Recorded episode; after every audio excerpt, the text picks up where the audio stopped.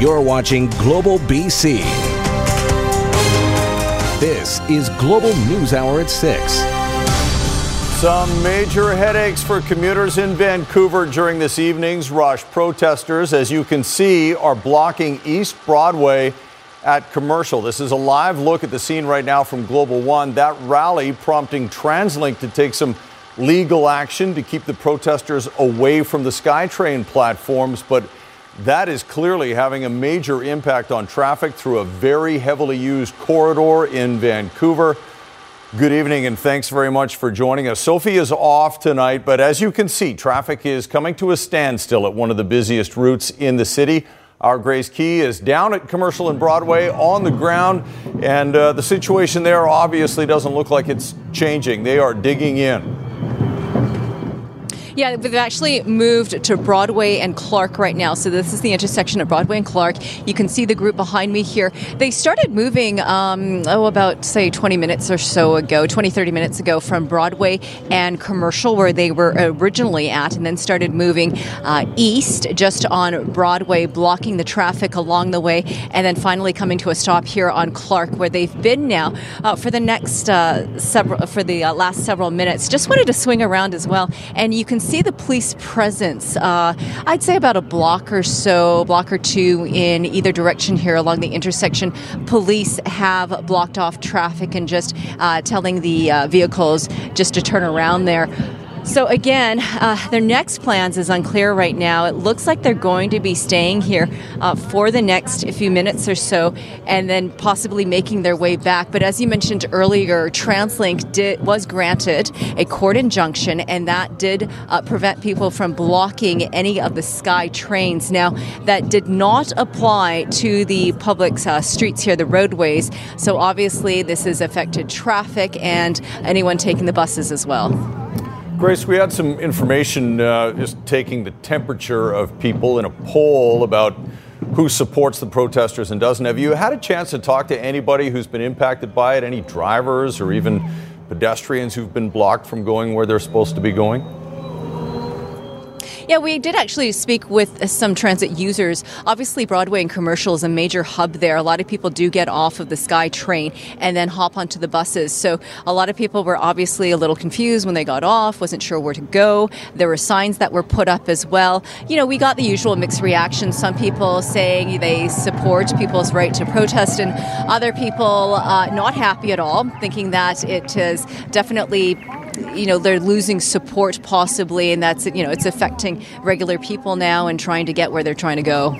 All right looks like at least you know 100 maybe a couple of hundred people down there. We'll keep an eye on it grace. We'll check in with you a little bit later on if they do decide to move from that location but right now at broadway and clark is where they are blocking traffic at uh, at that location. A solidarity protest in alberta's capital turned sour today Even as a judge was issuing an injunction to remove a blockade of a CN rail line in West Edmonton, a group of counter protesters took it on themselves to do it. The group, identifying itself as members of the United We Roll movement, faced off against the 30 or so protesters who set up the rail blockade before they tore it down. Trains were moving again along that line by 3 p.m. Alberta time. This stuff needs to stop. Don't know why the government's not doing nothing. RCMP's not doing nothing. Police aren't doing anything. I will. I was hoping this would last a day, maybe. And a new poll, as I mentioned earlier, conducted exclusively for Global News, finds a growing majority of Canadians oppose the blockades. For more on that, we'll bring in Keith Baldrey. Keith, for the first time in what seems like a long time, British Columbians and Albertans actually appear to agree on something here. Yeah, according to our pollster Ipsos, uh, British Columbians and Albertans uh, is where the uh, biggest uh, uh, opposition is to these blockades, and uh, quite contrast to the rest of the country, opposition is quite high in BC and Alberta. Now, across the country, here are the national numbers from Ipsos. Take a look at this. 61% disagree with protesters shutting down roads and rail corridors. That gap seems to be widened from an Angus Reid poll just a week ago. Um, opposition seems to be mounting. Also, 53% uh, want police uh, to move in and get involved in, in the blockade. So you don't see that huge appetite yet for police involvement, but a majority seem to want the police to get involved. And this is where it also gets interesting. Nobody's doing a good job getting the public on side. Just 34% side with the government and Coastal GasLink in this uh, in this protest and, and uh, controversy, but even fewer people side with the indigenous communities on this. Just 27% side with the hereditary chiefs and the protesters. And finally, it's sort of a pox on both their houses. 39% uh, think neither side holds the higher ground here, Chris. So public opinion seems to be hardening a bit against the protesters, by no means a landslide in terms of public opinion. Uh, not surprisingly, the issue of blockades, the, the uh, stuff of debate in all sorts of legislatures across the country, including here in Victoria. Here's a sample of what happened in QP today on this issue. Right now, there are activist organizations that want to keep Indigenous people below the poverty line through misinformation and manipulation. Nobody's gone to meet with these elected band councils to hear their story. Illegal protests are aimed at shutting down opportunities that my band has fought for since 2004. My question is to the Environment Minister Will he denounce the eco colonialist actions of these radical groups and get Canada back on track? Nobody on this side of the House supports illegal demonstrations or blockages. We have made that clear. And the police are doing their job on that. So the economic impact of these blockades is starting to be felt big time. It's costing the Canadian economy about $450 million a day in lost economic activity. And today, Via Rail, for the first time, issued layoff notices, temporary ones, to uh, almost 1,000 of their employees. We don't know when they're going to be back to work. Via Rail at a virtual standstill across the country. They've opened up some operations in parts of Ontario and, and uh, between Ottawa and Montreal, but uh, for the first time in their history, uh, they've had to lay off a lot of people. And finally, one more thing I want to tell tell you about, Chris. Tomorrow, uh, there's an expected phone call between Justin Trudeau, the uh, Prime Minister Justin Trudeau, and Canada's premiers. The premiers today had a conference call. Uh, they couldn't agree on exactly what strategies to embark on, but they want to have a conversation with the Prime Minister. It's not confirmed yet, but we expect that conversation to occur sometime tomorrow. All right, and we'll report on the contents of it. Thanks very much, uh, Keith Baldrey, reporting in Victoria for us. Now, an update tonight on the extradition hearing for an infamous fugitive. After a two year Canada wide manhunt, Brandon Teixeira was arrested in Northern California in December. He's currently behind bars at a county jail in Sacramento. And that's where our Sarah McDonald is covering that story for us. Sarah, when can Teixeira expect to face a judge?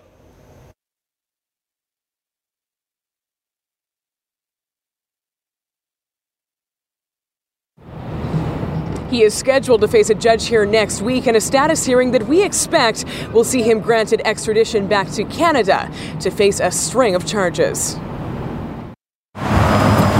For months now, one of Canada's most wanted fugitives has been confined to a cell behind the walls of this Sacramento jail. Brandon Teixeira, who dodged authorities internationally for more than two years, still waiting to face a federal judge in California court. If you're being hunted by uh, the entire uh, nation of Canada. Uh, hiding out in rural Northern California probably seemed like a pretty good idea.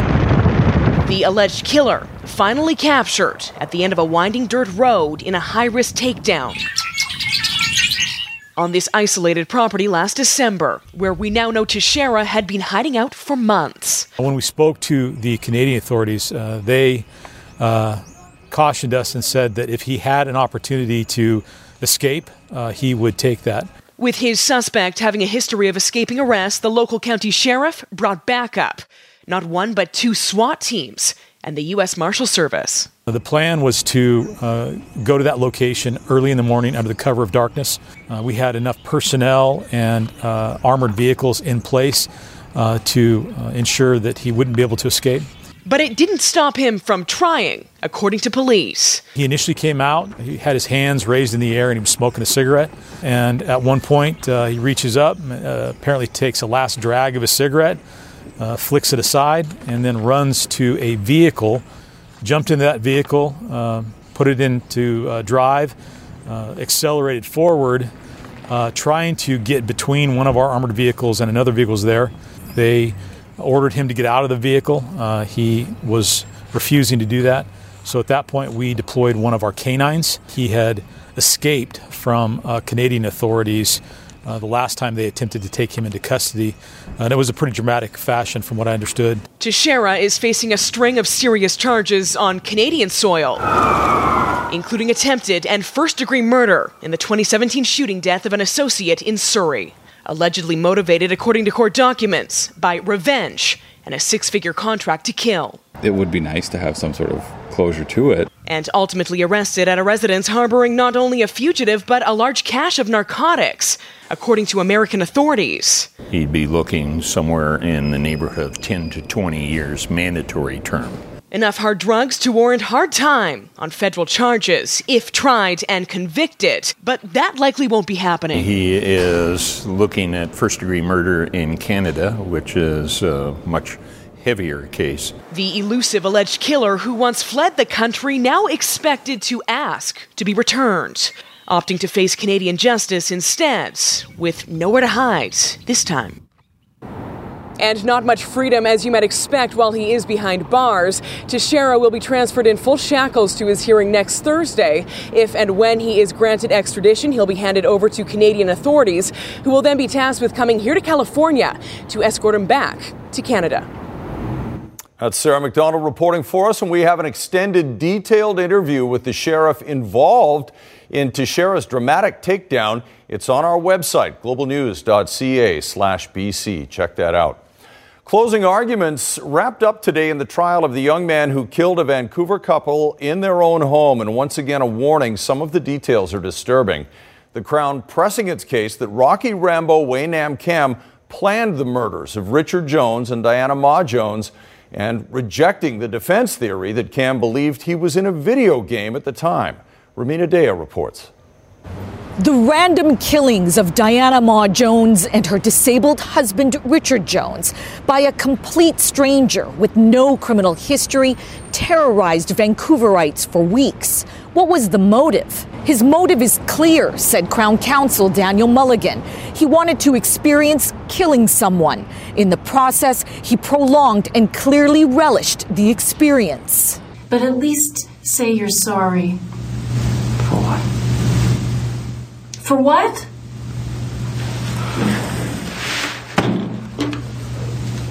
You're an animal. Rocky Rambo Wei Nam Kam, now 27, displayed a complete lack of empathy, Crown said, in the final day of closing arguments. Mulligan told the court Kam has not been diagnosed with a mental or internet gaming disorder, adding the murders were carried out in a controlled and methodical manner, planned and deliberate with execution style injury. Therefore, Kam should be convicted on two counts of first degree murder. Kam had been consumed by violent video games for much of his life. Defense counsel Glenn Orris says Kam thought he was in a video game when he slashed Jones, 68, who used a walker more than 100 times, and cut the throat of Ma Jones, 64, in the couple's home in September 2017. On Tuesday, defense closed its case saying the appropriate verdict is manslaughter because Crown has not proven murder beyond a reasonable doubt. Madam Justice Giroux will deliver her verdict on April 3rd. Rumina Daya, Global News. There have been no new cases of COVID 19 detected in BC in the past week, and one of the province's five coronavirus patients has now been given a clean bill of health. Catherine Urquhart has the latest. Worldwide, more than 75,000 people have now been infected with COVID 19, and more than 2,100 have died. And while there's no end in sight to the outbreak, in Canada, some positive news is emerging. Our first case here in British Columbia has fully recovered, and as of the weekend, we had our second negative test, so he is uh, um, considered cured. BC's second, third, and fourth cases are asymptomatic. The fifth person does have symptoms and continues to recover. In Japan, most of the 256 Canadians on board the Diamond Princess are expected to fly back to Canada Friday, except for the 47 with symptoms who will remain in Japan. A number of Canadians are, are both uh, affected by coronavirus and are in hospital in Japan, and a number of, of people who are not um, infected will be looking at coming home. Once back on Canadian soil, they'll be isolated for two weeks in Cornwall, Ontario. In addition, 20 people who were on board a Westerdam cruise ship that docked in Cambodia are back in BC and remain in self isolation. This after someone on board that boat was diagnosed with the virus. As for the more than 400 people who were airlifted from Wuhan, China, their two week quarantine ends within days. Nobody has tested positive for the virus um, in Trenton, and that when these people finish the quarantine period, um, they will be free and clear. Catherine Urquhart, Global News. More breaking news. We want to return to our top story, and protesters that were blocking East Broadway are now on the move. They are on Clark and heading north. Grace Ke is following the demonstrators.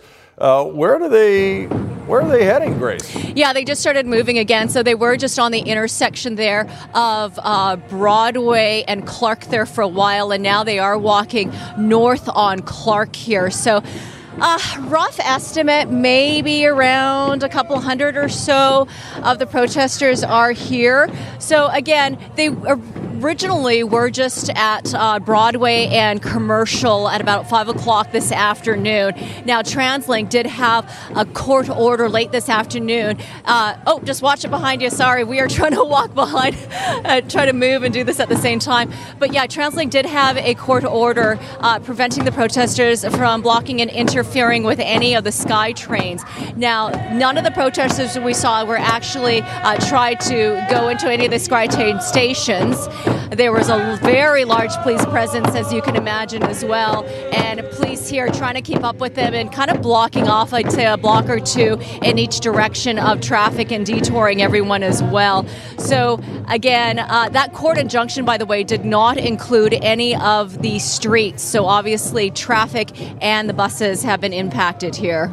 Yeah, no doubt. Uh, Clark is going to be a major problem for a while, and it looks like they're heading north towards First Avenue, so keep that in mind. We'll check in with Grace a little bit later on and, and see exactly where the demonstrators are heading. Okay, crime statistics now. They are in for the city of Vancouver from last year. The good news is major violent crimes are down, but as Aaron McArthur reports, property crime continues to rise and in some cases significantly. The estimated street value of these drugs is into the several millions of dollars. Vancouver police proudly announcing a drug bust and seizure. But less than an hour later, police releasing some less flattering news. Crime in the city is up, and no one from the VPD available to comment until Thursday. Property crime in the city is spiraling upward. While home break ins are down 10%, theft from business is 21% higher in 2019, and theft from auto up for the ninth straight year. Things are kind of so hard for people on the streets to, you know, get help or get, you know, food in their belly or anything like that. So, of course, they're going to resort to breaking a window in a car. The stats don't surprise business groups in the city. We've raised these issues uh, with both the police, uh, the Attorney General, and the Solicitor General, and they all understand that this is an issue that requires their attention. There is some good news. Sex assaults, bank robberies, and murders are all down, but violent assaults have spiked by 11.2%, leading to a surge in overall crime of 7.2. For months, Global News has been covering drug-fueled theft and violence. In Strathcona and on the downtown east side, the situation made worse by the tent city in Oppenheimer Park. Those are some stories that have been a little more public and a bit more in the public eye, but we do continue to get calls each week um, regarding the impact of uh, property crime to our members. The VPD do plan to talk about the numbers Thursday, 24 hours after releasing them quietly to the public. Aaron McArthur, Global News. And more details are being released about the intermunicipal business license for ride sharing operators. The licenses will be administered by Vancouver City Hall, and as Ted Chernecki reports, if several major stumbling blocks can be smoothed over, it'll be in force in as many as 25 municipalities. Vancouver City Hall is giving birth to a whole new bureaucracy. Starting April Fool's Day, bureaucrats will start issuing regional ride sharing licenses. They'll be valid in up to 25 different municipalities in the lower mainland, depending on how many city councils agree to get on board. And there will be fees to pay administrative costs. The fee is uh, $155 for a company like Uber or Lyft, and then for every vehicle, there's a $100 charge. If you have a zero emission vehicle, in the city of Vancouver, that charge will be zero. And if you have an accessible vehicle, that also will be zero. The city of Surrey has already said it will support a regional license, but only if there's also a cap on how many ride sharing licenses are granted. And taxi companies be given the right to operate beyond their current boundaries. The decision on boundaries is up to the Passenger Transportation Board. They have indicated they're going to be looking at this in, in the future, but haven't indicated when that will be.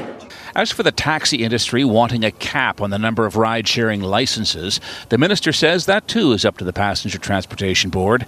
With the issues of boundaries and fleet size still unclear, it is unknown if cities like Burnaby and Surrey will sign on to the region wide licensing scheme. But that's not stopping today's announced program. The Independent Passenger Transportation Board knows that the boundary issue continues to be one that is uh, divisive within the within the industry. Some people in the taxi industry want to keep boundaries, some don't want to have boundaries. Uh, they're well aware of that, and I know they're also very well aware that we've had a huge appetite for ride hail, and is still working through 20 applications. The decision on whether to accept the regional ride sharing license proposal, as outlined today, goes before Surrey and Vancouver councils next week. Ted Chernecki, Global News. BC Ferries christened its two newest vessels today, and while they won't be on any of the major routes, they are being described as the future of the fleet. And there was a special ferry enthusiast on hand for today's big event. Brad McLeod explains.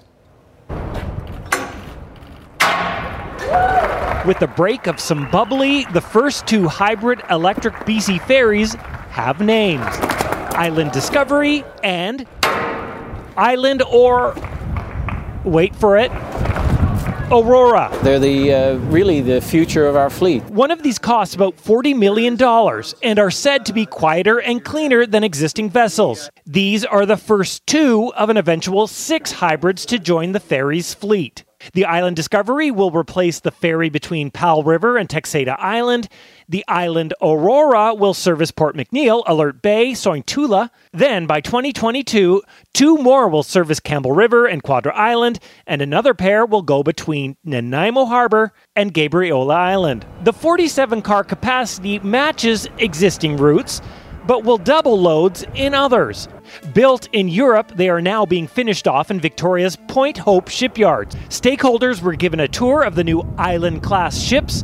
From where the captain sits to deep inside the engine room, showing off the diesel generator, which powers the batteries. Then, this is the electric drive motor that drives the thrusters that drive the ship. They'll run about 20% of the time on battery, uh, but the long term plan is to be all batteries. But not until infrastructure is in place. That could take another five to 10 years. If this is one of the drive shafts. Someone who is very stoked to get a sneak peek this young man. He builds uh, model ferries to scale which is definitely a good hobby of mine. Joshua Young got a special invite to the event and will soon add to his creative creations. I've taken so many pictures and I'm ready to build the next one. They'll be in downtown Victoria for a couple more months. The first hybrid ferry will go into service mid May, then the second in June. Brad McLeod, Global News, Victoria. All right, we're going to check in once again on the breaking news situation that's happening in Vancouver right now. A large crowd of protesters which originally blocked traffic at Broadway and Commercial, then moved down to Broadway and Clark, is now rolling north on Clark, and they're at another very busy intersection and blocking that too at Clark and First Avenue. We'll check in again with Grace Ke, who is there in amongst the crowd. Grace, still on the move. Yeah, yeah, we're just here on Clark, and they are continuing to head uh, north on Clark. It looks like they could be making their way uh, to First and then possibly uh, turning along there. It's unclear right now. So they did originate on Broadway and Commercial at about 5 o'clock this afternoon. They did stop there on Broadway and Clark for a little while and then started heading down here on Clark. So the police, of course, have been uh, going along with them. Uh, traveling with them along the way and uh, detouring traffic as they continue to be on the move here. And you've spoken to some of the people who are marching there, Grace. Uh, obviously, they're, they're marching in sympathy with the Wet'suwet'en. Is, is that what you're hearing? And, and how are they defending what they're doing there? Yeah, they have. Uh, that's they did make that uh, some speeches earlier on, just before they were marching. So they did talk about that, of course, uh, as well. Uh, so this is obviously part of the uh, protest that we have been seeing going on just around all across the country here. So they originally were talking about uh, meeting there at the intersection of Broadway and Commercial, and obviously there was some concerns with TransLink. Late this afternoon, they did have a court injunction that did prevent people from interfering with any of the SkyTrain operations. I'm sure you weren't planning a one mile march with them tonight when you showed up at work, Grace, but we appreciate it. They are heading along Clark, uh, and if they keep going north, they're going to end up right at the port where they have been uh, demonstrating many other times uh, over the past several weeks. So we will check in with Grace a little bit later on and, and keep an eye on the uh, protest as it marches along north on Clark. But of course, stay away from that area if you are driving. Uh, it is obviously blocked by protesters. All right, let's check in on what is a gorgeous evening here on the South Coast. Kristi Gordon is in North Vancouver at the Shipyards Ice Rink. A perfect night for a skate, Kristi. Sure is, Chris. Uh, they've transformed this area in the lower Lonsdale region with new restaurants and all sorts of things. I want to introduce you to Mayor Linda Buchanan. Come on in here. Uh, this is really neat. I mean, first year running that you've put in an ice rink. In the summertime, there's activities too. Tell us about what it's meant for the community. Well, this it's been outstanding. Uh, this has been a 25-year transformation, and the Shipyard Commons, where we're standing, is the last piece of the puzzle that we have done over the last 25 years, and have gotten to that critical mass where just this is just an amazing commercial and community amenity space. It really brings families together. In the summertime, you transform this into a water park, which is super popular too. Uh, we opened July 20th of last year, and our, instead of cutting a ribbon, we turned on the water. And so, yes, it is amazing. Um, the, the the mounds that you see are actually shaped like a fleet of ships that are going out to sea, and they all spray the water. So, yeah, it's a hub of activity for families. That's amazing. Well, I'm going to put on my skates in a second here. Thank you so much for joining us here. Mayor Linda Buchanan, thank you. Uh, it's open right through until March 1st, uh, 12 until 7 daily, and it's free. All right, we'll talk to you in a bit. Thank you so Thanks. much. Bye. Can't Back to you, price. Chris. One of the items in yesterday's provincial budget has taken its inspiration from a program that's proven successful in the United States. BC is getting a pair of so called navigation centers to help the homeless. Jordan Armstrong has more on what they do and how they've worked out in California. If BC has a homelessness crisis, then California, any and everywhere you go, in and out of stores, homeless, homeless, homeless, has a catastrophe.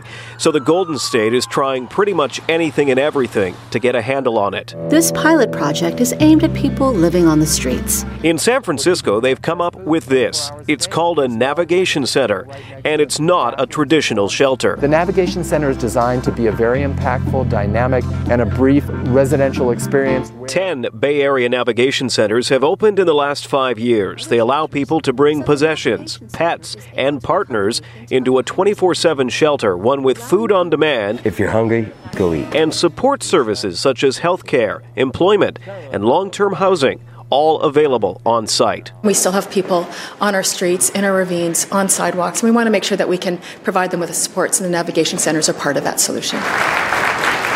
In Tuesday's budget, the Horgan government committed to two 60 bed navigation centers. Locations have not been chosen yet, but it's safe to assume one will be in or near the downtown east side. So, this is one of five shelter spaces that we have. We have 72 beds. Vancouver's current shelters, like the Union Gospel Mission, provide a bed for up to 30 days, but only at night. If BC's navigation centers follow the San Francisco model, a bed will be available up to three months and round the clock. We support this, and we, we know from our experience that tactics like this work, and that's great. It's definitely a missing part of the puzzle. But he adds a bridge between homelessness and permanent affordable housing will only work if the latter exists. We can't also lose sight of the long term um, solution. We need more affordable housing. Jordan Armstrong, Global News. Want to return to our top story and this continuing developing story with a group of protesters blocking traffic and on the move along Clark Drive. So we'll check in again with Grace Ke, who is among the crowd, and we just heard a bit of a dispute, a heated argument between a protester and a driver. Can you give us the recap, Grace?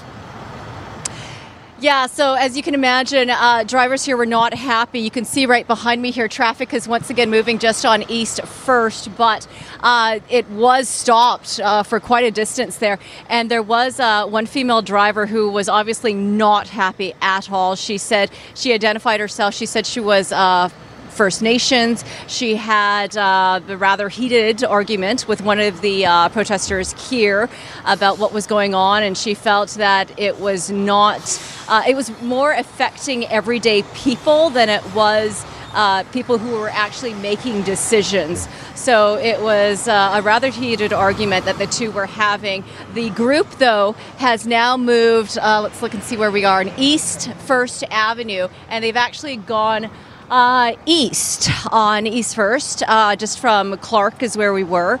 And so they are continuing to travel there east. It looks like they may be making their way back to their original location on uh, Broadway and Commercial, possibly okay. dispersing after that. But uh, we're going to keep up with them here. Okay, thanks very much for the update, uh, Grace. And, and obviously, we'll have more of that confrontation between the driver and the protester uh, online and on the news at 11 tonight in our following broadcasts. Uh, we'll uh, check in now with Kristi, who's over on the North Shore on a beautiful night to be out for a skate. And uh, I hope you've got the old cheese cutters mm-hmm. on there, Kristi. It looks like it. I do. I'm worried that I'm going to fall. I have to cross traffic here, Chris. oh my gosh.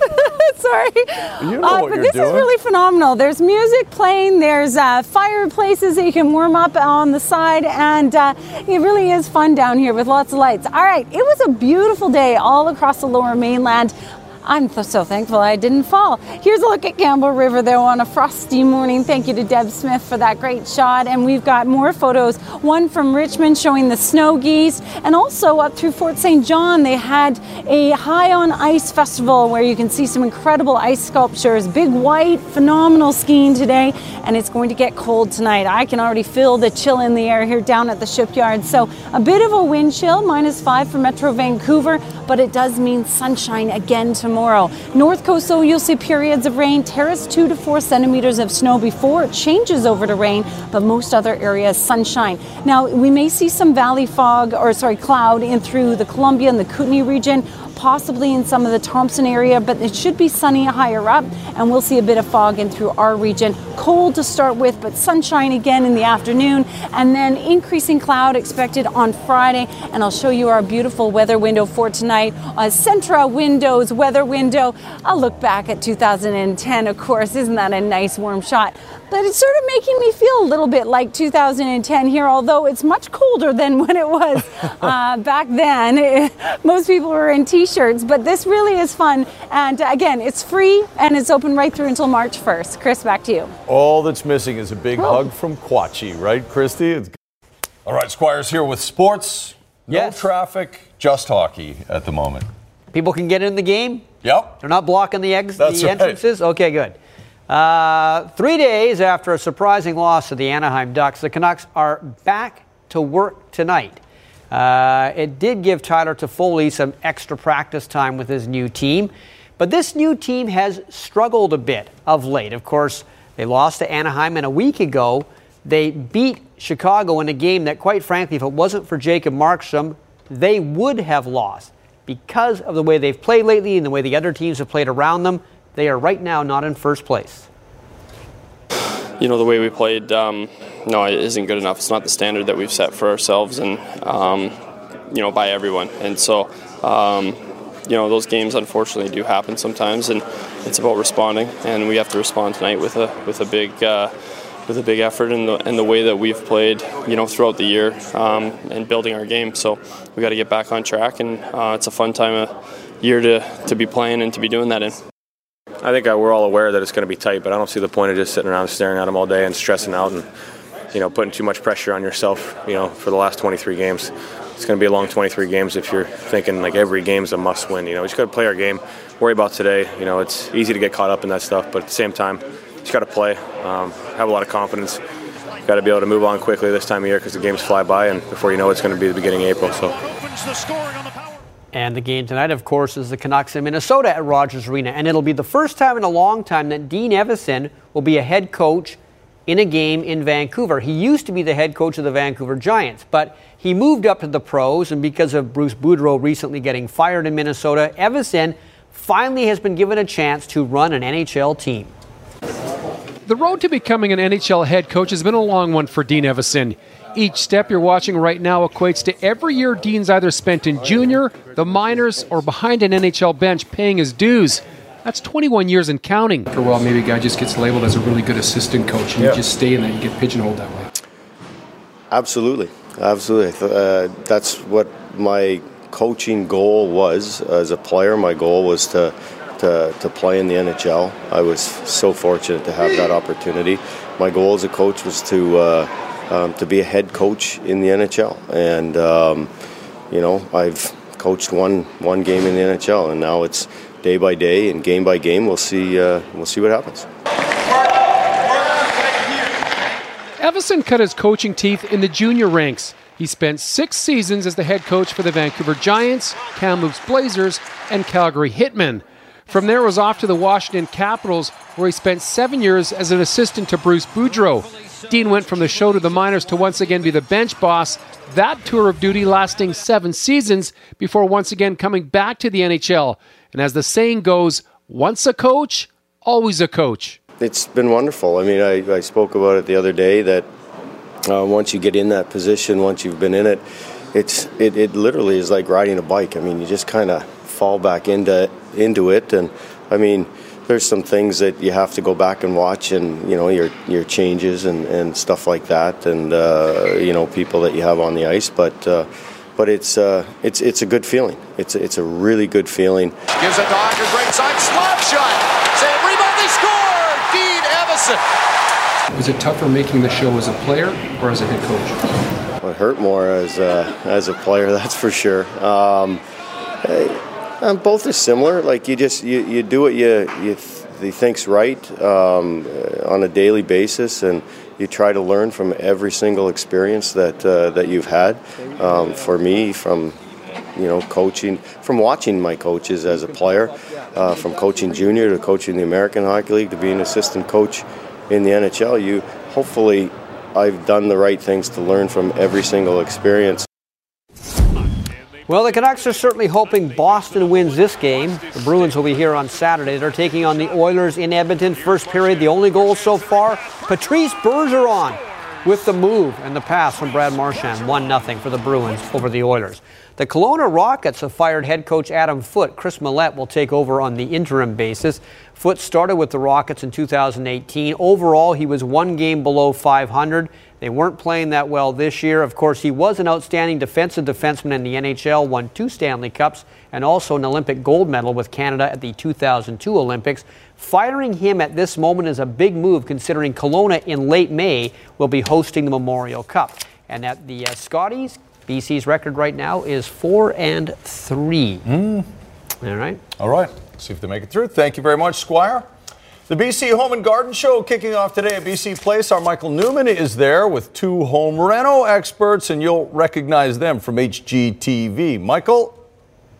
That's right. Still here at the Home and Garden Show opening night, and um, I'm here with two gentlemen who are very familiar with home and gardening upgrades. Mickey and Sebastian from Worst to First HGTV. Um, first of all, it's always good to see you guys because you're busy. Yeah. Um, and so, tell me about what, what you guys are good. You're giving a speech or giving a talk here at the Home and Garden Show. Tell me what it's about and how you're feeling about the show.